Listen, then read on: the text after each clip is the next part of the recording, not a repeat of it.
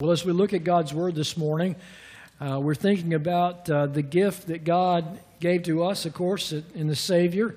And uh, we think about how can we gift back to God. And uh, we've talked the past couple of weeks about our responsibility to take the abilities, the gifts that we have, and to, to use them for the glory of God. God's invested so much in us. And I think about, uh, you know, I guess uh, we really can't comprehend it, I guess, at the moment, but one day uh, in eternity, we'll certainly marvel at what God did for us and how He did that. And, uh, and man, what an exciting time that's going to be. I think sometimes in life, we're kind of like, uh, we, we kind of, we wonder, what can I get out of it? It, it seems like we focus on uh, on, on uh, you know, the, the, the getting rather than the giving. And God designed us to realize the truth that it's more blessed to give than to receive. There's something about human psyche that when we're able to contribute and be a part of something larger than ourselves, we find satisfaction in that. Now, don't get me wrong, I know that we find satisfaction in receiving. Uh, when I receive chocolate fudge that my wife makes, I love that. matter of fact, she could make that every day, and that would be just fine with me. And she could make all the meals and clean up, do all the cleanup and all of that, you know, and that'd be fine too. But she would appreciate it if I would do some of those things for her. Don't say amen, honey, okay? I know you're shouting it inside. But, you know, it reminds me of a, a guy that went to court and he was being charged with vagrancy. And uh, the, the judge looked at him, and this is back in, uh, this is many years ago. The judge looked at him and said, uh, What is your name, sir? And the fellow said, Lock Smith. And then after he gave the judge his name, he ran for the door. He was caught by one of the officers of the court, and they brought him back before the judge. And the judge uh, said, That will be $10 or 10 days. And Mr. Smith looked at the judge and said, Judge, if it's okay with you, I'll just take $10. he got it wrong, didn't he? He thought it was about receiving something, but uh, apparently it was not the reception that the judge had intended for him.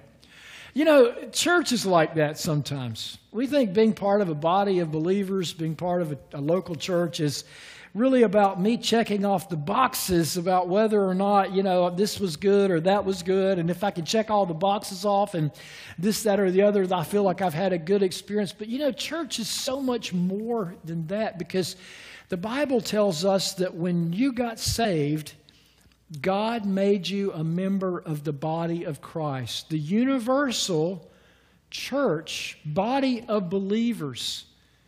And when you got saved, the Bible says that God poured His Holy Spirit into your life. And the same Holy Spirit who inhabits you also inhabits other believers. And this is why we kind of have a connection with each other oftentimes that we don't sense uh, in, the, in the world with, with, with a lot of other folks. But as we look at the scripture this morning, I, I, I want to just kind of draw your attention to some people that are overlooked a lot of times in the Bible. They're people that, uh, that we see here that we do not know their names. We don't know exactly how many of them there were. We don't know if they were men or women or a combination of both. We don't know if they had, uh, you know, had their own businesses or whether they worked for someone else. We don't know where they were on the socioeconomic platform, so to speak. We don't know how educated they were. But we do know some things about them.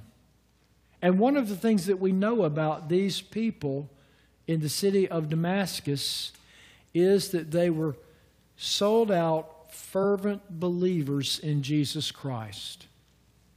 Their lives had been transformed and changed. They had accepted Jesus as the Messiah, and because of that, they were willing to do their part to make sure that the gospel message would ring out in the first century. And so this morning, I want to invite you to take your Bible and go to Acts chapter 9. Acts chapter 9. And I'm going to ask you, if you would, to stand with me for the reading of God's Word. And I want you to be thinking about this group of people who we're going to call them rope holders this morning. They weren't great preachers, they weren't evangelists or prophets, they weren't people that had high positions in the government, we suppose, but one thing we do know is that they were able to hold the rope when it counted. I want you to think about your life for just a moment. Can it be said of you that you're able to hold the rope on the day of opportunity, the day of accountability? Are you one that is able to stand in the gap because of your faithfulness and your fidelity to the Lord? Let's read this passage together Acts chapter 9. And I want to begin reading in verse number 19, the latter part of verse 19. The Bible says that for some days he, and this is Saul, who we know is the Apostle Paul, says, For some days he was with the disciples at Damascus. And immediately he proclaimed Jesus in the synagogue, saying, He is the Son of God. And all who heard him were amazed and said, Is not this the man who made havoc in Jerusalem of those who called upon this name? And has he not come here for this purpose to bring them bound before the chief priests. Now, now pause there, look up here for just a moment. Saul, who was a Pharisee, was a man hunter. He was imprisoning people and putting to death people who were following Jesus because Jesus was the Messiah, but the Jewish uh, authorities did not believe that. They believed that Jesus was a false Messiah, but the Apostle Paul was, as a Pharisee, he was hunting these people down and putting them in prison uh, killing them. Matter of fact, he was there when they stoned Stephen. So he was a manhunter. He was someone who was, uh, who was adamantly opposed to Jesus of Nazareth, Jesus the Messiah. And the story is that one day he had a conversion experience when he, he had a revelation of Jesus and his life changed and he accepted the Lord. And he went to the city of Damascus. And some believers in Damascus helped him. And the Bible tells us that in Damascus, in verse number 22, it says that Saul increased all the more in strength and confounded the Jews who lived in Damascus by proving that Jesus was the Christ. And when many days had passed, the Jews plotted to kill him. But their plot became known to Saul. They were watching the gates day and night in order to kill him. But his disciples took him by night and let him down through an opening in the wall, lowering him in a basket. Now, fast forward to the city of Corinth. The Apostle Paul has planted a church there now, many days after this has occurred, many weeks, months, on one of his missionary journeys. And he's writing to a church in Corinth at this point that has questioned his authority as an apostle. They've challenged Paul. They said, Paul, you don't speak with authority. Paul, you're not like the other super apostles that we've had come in here. You're, you're just not, you're not of their caliber. And so the apostle Paul begins to share some of his story. If you'll take your Bible and go to 2 Corinthians chapter 11, 2 Corinthians chapter 11, that's going to be to the right of Acts. 2 Corinthians chapter 11 the Apostle Paul now has had some incredibly uh, fruitful ministry. He's seen some incredible things that the Lord has done. He's, he's even experienced a calling up to the third heaven. But the Apostle Paul is determined not to be prideful. And so in verse number 30, he says this because of the way the Corinthian church was treating him. He says, If I must boast, I will boast of the things that show my weakness. The God and Father of the Lord Jesus Christ, He who is blessed forever, knows that I am not lying. At Damascus, the governor under King Aretas was guarding the city of Damascus in order to seize me. But I was let down in a basket through a window in the wall and escaped his hands. Would you pray with me? Heavenly Father, I want to thank you for the testimony of your word that inspires us and moves us and informs our hearts, Lord God, and challenges us to know you and to serve you and to take heart in the days that we live in. And Father, I pray right now that you would speak to us about being the kind of people, the kind of people who are willing to stand in the gap, to hold the rope, to be there for your glory and for the good of our society and for the good of individuals. In Jesus' name we pray. Amen. Please be seated. This morning, as you, as you look at this passage of Scripture, I have to tell you, I'm preaching to the church this morning. I'm preaching to those of you who have accepted Christ as your Messiah. You've accepted Him as the one who, who made provision for you on Calvary's cross, who died for you, and who rose again. And it's because of that relationship with Christ that it changes everything in our lives. In the city of Damascus, there was a partnership of the political leadership and the religious aristocracy of that day and the Jewish church, and their commitment was to stamp out anyone who was disturbing the peace, and most notably to get rid of, rid of those who were sharing a gospel that was different than the law of Moses. They had not accepted Christ, and because of that, they were opposed to the work of Christ. And in this passage of Scripture, the Apostle Paul has found out now that he has a uh, that there's a contract on his life. It's it's an attack by those in leadership to put him out because he is he is causing problems for them. The reality is that the contract on his life was not just about the political and the religious leadership, it was also about spiritual forces of wickedness who were seeking to stop the gospel of Jesus Christ. The Apostle Paul makes that very plain in Ephesians chapter 6 when he says that our, our struggle is not with flesh and blood, but it is against uh, wicked, powerful entities in the spirit realm who are working against the will of God the Father. And so, as we think about that, I want you to think about the spiritual warfare that's going on here.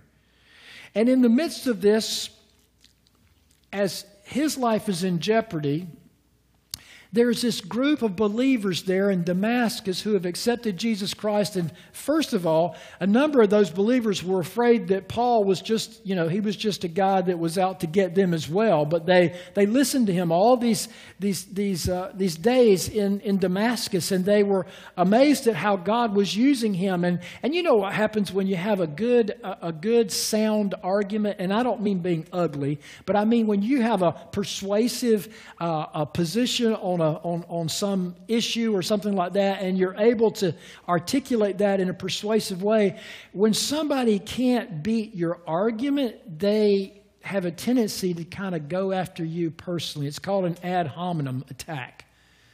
That's what people do. And, and that's, these people right now were very upset with Paul because they could not refute him because he was proving from the scriptures that Jesus was the promised Messiah. And so their response was to seek to destroy him. Here's a guy who has an incredible calling on his life. He's so far ahead of us mere mortals, so to speak. But what is noteworthy in this passage is that it's those mere mortals, the simple men and women, the disciples of Jesus Christ in Damascus, that did something very simple, but it had an extraordinarily positive impact on the world. And what did they do? Well, they got a rope and they got a basket and they took Paul to a window. They put him in the basket and then they lowered him outside the city walls. Listen to me. Sometimes God will not part the Red Sea for you because He knows there's a rowboat coming your way. God does not have to send a chariot of fire when a rope and a basket will do. It didn't have to be a miracle that transported him out of Damascus. It was the simple, available commitment and contribution of God's people that made a difference for the entire Christian world then and now. I want you to think about this for just a moment. These people, these rope holders, we're going to call them rope holders this morning. These rope holders, they illustrate for us the power uh, and the necessity of a coordinated participation of teamwork in the church. It's important for us as believers to marshal our efforts together as believers in a coordinated fashion. And God doesn't have to use a genius in order to get his work done. Now, no doubt it might help in some ways, or it could possibly hinder, I don't know. But I do remember this story about a, a, a uh, an old country boy who went off to, to the university to get educated. And uh, he'd come home for the summer vacation.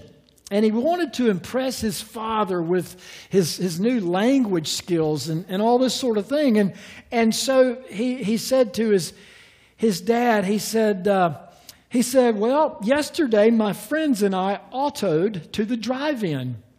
We golfed until dark, and then we bridged for a few hours, and then we autoed home. Well, his his farmer daddy looked at him and said, That's wonderful, son. I muled to the cornfield and jihawked till sundown, and then I suppered till dark. I piped till nine, and I bedsteaded till five. Breakfasted and went muling again. Listen to me, God's got all kinds of people out there at all different levels and what's important is that we do what we can. And we may not have understood all of that language there, but we do it in a coordinated fashion. You don't have to be a genius. You don't have to be super, super skilled. You have to be available and willing. And these rope holders, they teach us the incredible necessity of just doing your part, plugging in somewhere in the, the time and the moment of need. Take your Bible, if you will, and go to Ephesians chapter 4. I want you to see this this morning. And again, I, I know uh, uh, many of us, you know, we, we wonder how in the world can we get plugged in and what can we do? Well, let me just share with you in just a few moments as we go over here and have a, a meal together. There's going to be a whole bunch of tables over there with different ministries that this church has going on, and you're invited to participate. And you might even want to sign up and, and become part of one of those ministries. But we just put it out there for you to know about. But in Ephesians chapter 4, I want you to look at what it says. We begin reading in verse number 15, okay? Now, the Apostle Paul, he's, he's writing to the church at Ephesus in this case, and uh, he's talking about church life here and unity in the body of Christ, getting along and working together. And so in verse 15, he says this He says, Rather, speaking the truth in love, we are to grow up in every way into Him who is the head, into Christ. He's talking about growing up in Christ, maturing in Christ. And then, verse 16, notice what he says From whom, from Christ, the whole body joined and held together by every joint with which it is equipped, when each part is working properly makes the body grow so that it builds itself up in love. What's important there to understand is that when the church is full of believers who do their part, they help build up the church in love. Not everybody can be on this platform and sing like Liz and Dave and, you know, um, uh, you know, all the others that are there. This morning we had a, a member of our church do sign language, and she did sign for some folks that were deaf. And we don't, not everybody can do sign language. Not everybody is comfortable getting up and, and preaching in a pulpit. Some of you preach at home, and I understand that.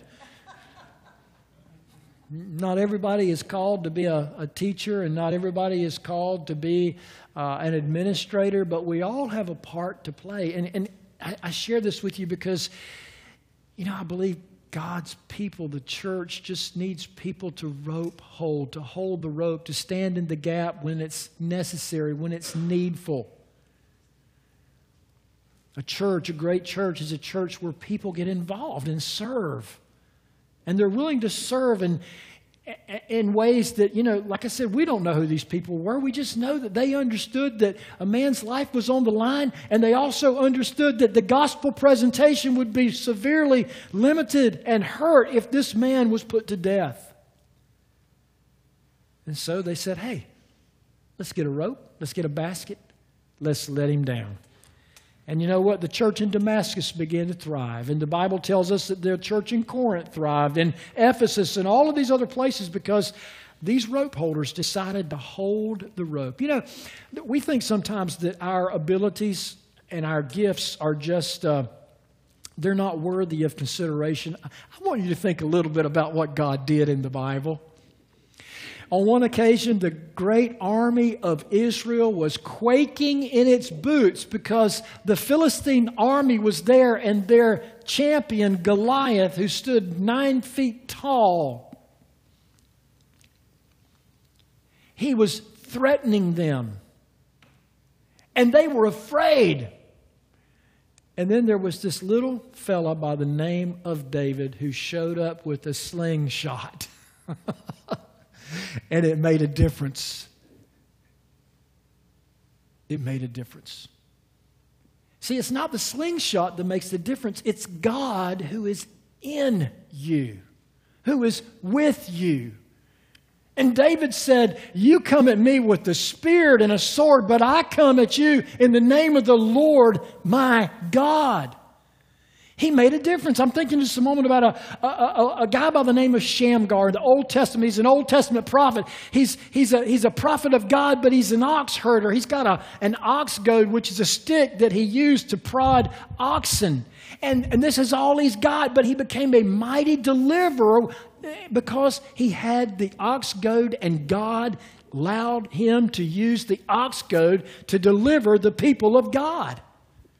I'm thinking for a moment about a, a, a, a, dear old widow lady with a son in the days of Elijah.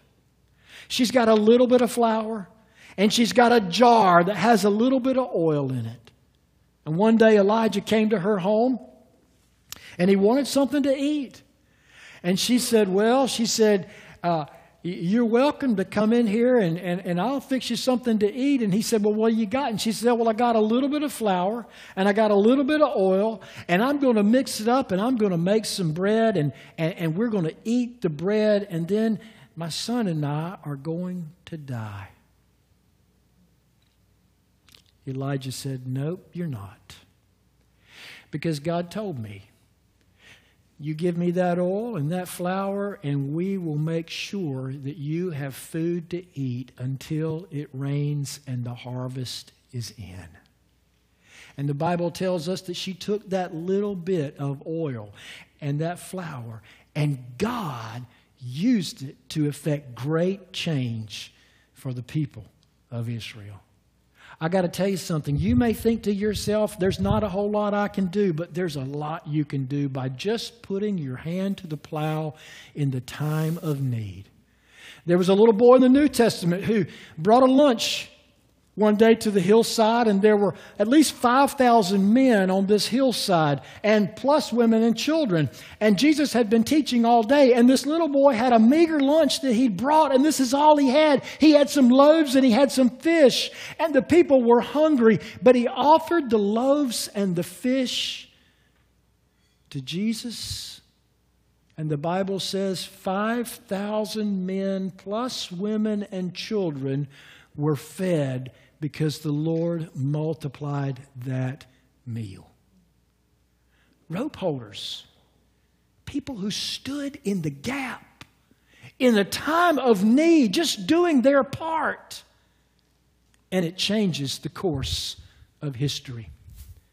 I got to tell you something. I'm impressed with these people in this passage in Acts that just decided to take it upon themselves to do something that would bring, uh, bring good to the people of God. And, and I think that they're good examples for us. They're examples of people who are willing and understand the necessity of doing their part, of holding that rope, of standing when it matters. You know what? This church, like every church that, that, is, that is a church that worships the Lord Jesus Christ, there are two things we need. Number one, we need the Lord. We need His presence in our lives to transform us, to change us, to animate us, to, to give us wisdom. To, you know, like I said before, God doesn't have to send a chariot of fire. All He needs is a rope and, some, and a basket and some willing hearts. And, and God will do that with the wonderful people that's there because you're, you're you, you've been blessed, even though you may not realize that God's gifted you so that you might use it for His glory and good. But there's something else to me that stands out about these rope holders, and that is that these men, and presumably maybe some women, I'm not sure, we don't know. Maybe it was all women, who knows? You know, maybe, uh, maybe they were just all tough ladies, I don't know. They were disciples in Damascus, I know that. But there's something else about them that stood out to me. And that is that they stood in opposition to the political leadership in Damascus. They stood in opposition to the religious aristocracy in Damascus. They stood against what they knew to be evil an evil attempt, and they put their lives on the line so that the gospel of Jesus Christ, the message of Christ, and the messengers of Christ could go on and communicate the gospel and complete the work God had called the church to. Now, you think about that for just a moment. I get a little bit uh, you know, uh, antsy when the when the temperature gets a little bit too high or a little bit too low and it gets a little uncomfortable. I, I get a little bit disturbed when the noise level gets a little bit beyond that, you know, that range where I want to, you know, feel a little peace and quiet. I, you know what I know about these people? These people, for them, their faithfulness to the Lord and their fidelity meant more to them than their level of comfort.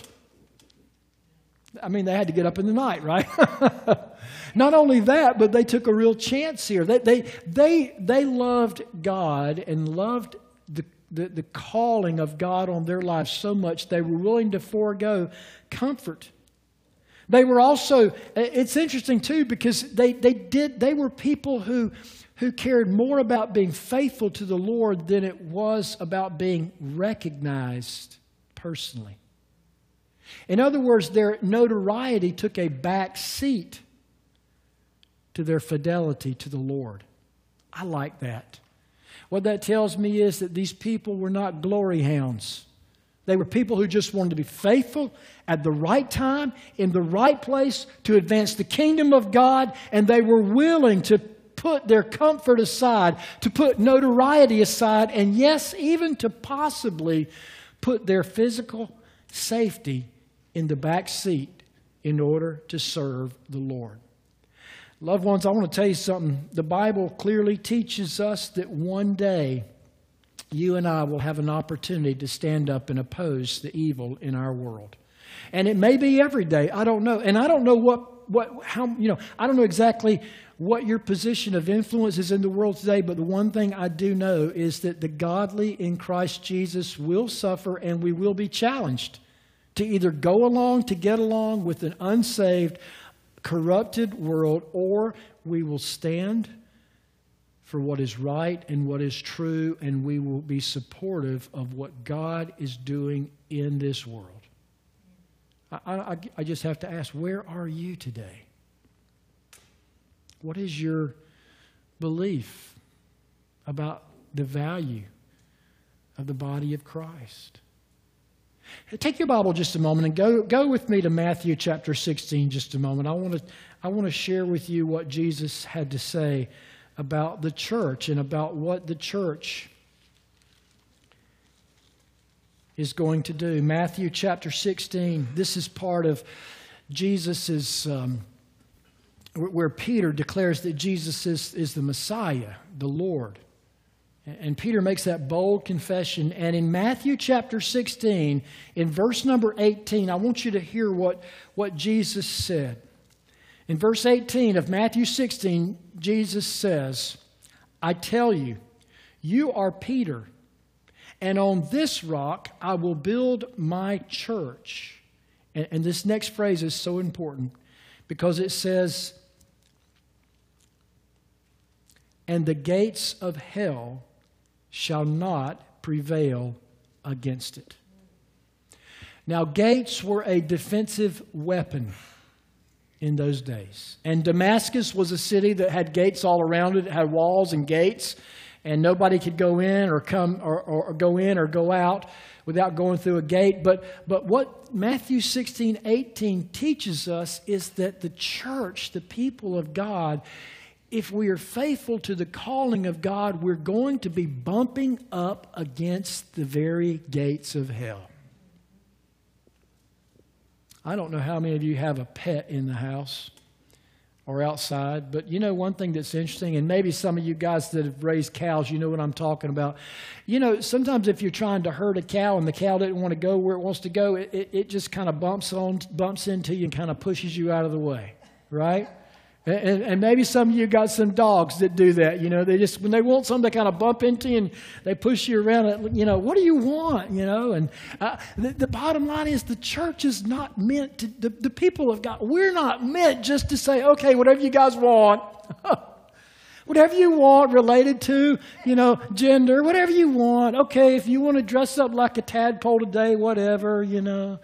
If you feel like you're a robot today, I'm a robot, I'm not a human being, you know. I mean, you know, whatever you know.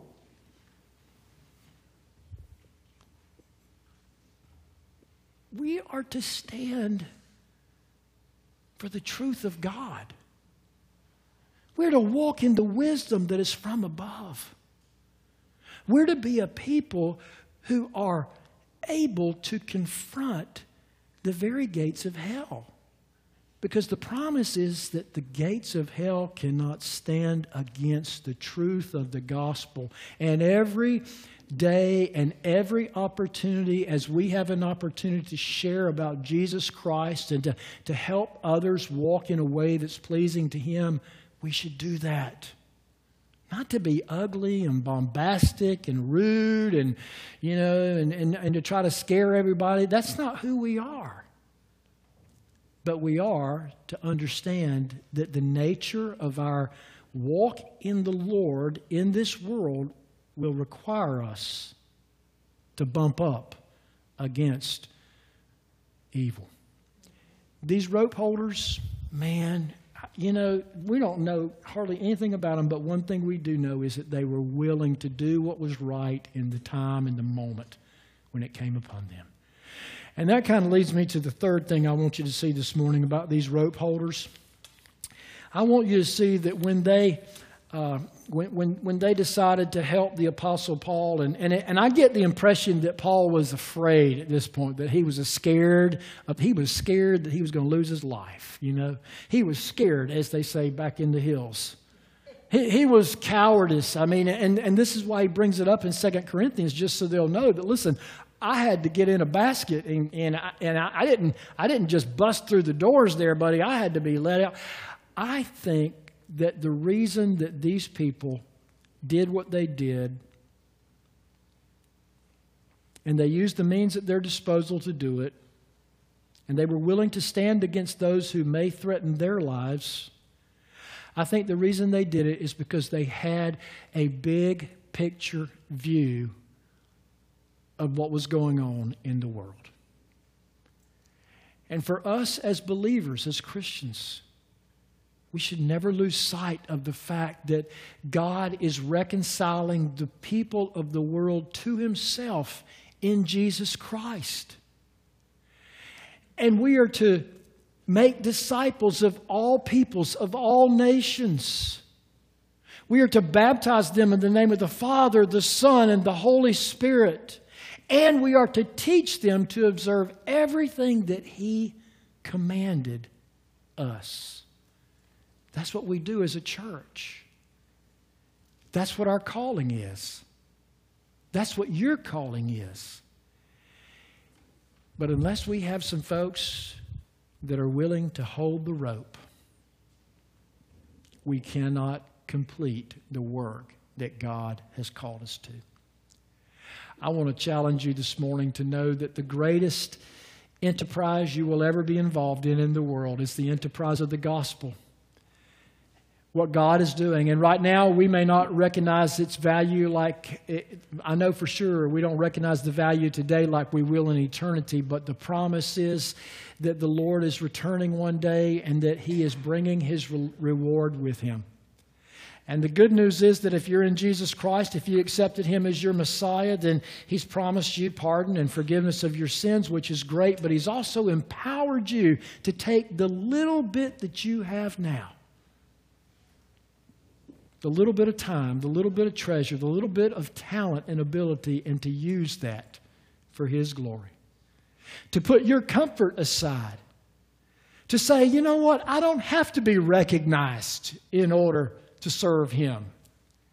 And to understand that at some point in your life, you will have a chance to say, No, thus saith the Lord.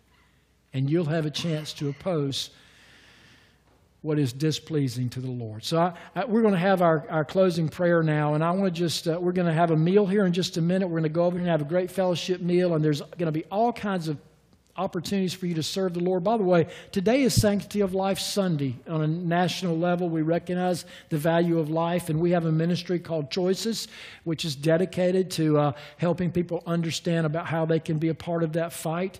Uh, we have a ministry called Caring Hands, which it feeds and clothes people. Um, provides all sorts of things. There are a whole bunch of ministry options in this church, but none of those ministries will happen unless we have rope holders. People that say, I want to be there and do what is necessary. So I want to encourage you to think about that. Our team's going to come out and lead us in a time of worship. And, and uh, you know, our gift to God, I think, should be a gift where it says, Lord, I'm willing to serve you wherever you need me and whatever you've called me to do. Let's pray together. Father, thank you for this day. And Lord God, thank you for the, those that, uh, that serve you so faithfully. And Lord God, thank you for those of us who you are calling right now to, to put our hand to the plow. Father, show us what we can do. And Lord, help us to find that purpose and meaning and joy in surrender and in service. Now, Lord, bless this time. Help us to understand how we might be contributors and not just takers in this world. In Jesus' name we pray. Amen. Thank you so much for listening. For more information about First Baptist Church of Wildwood and our ministries, you can go to our website, fbcwildwood.org, our Facebook page, First Baptist Church of Wildwood, or our Instagram page, FB Wildwood. Have a great Jesus filled day.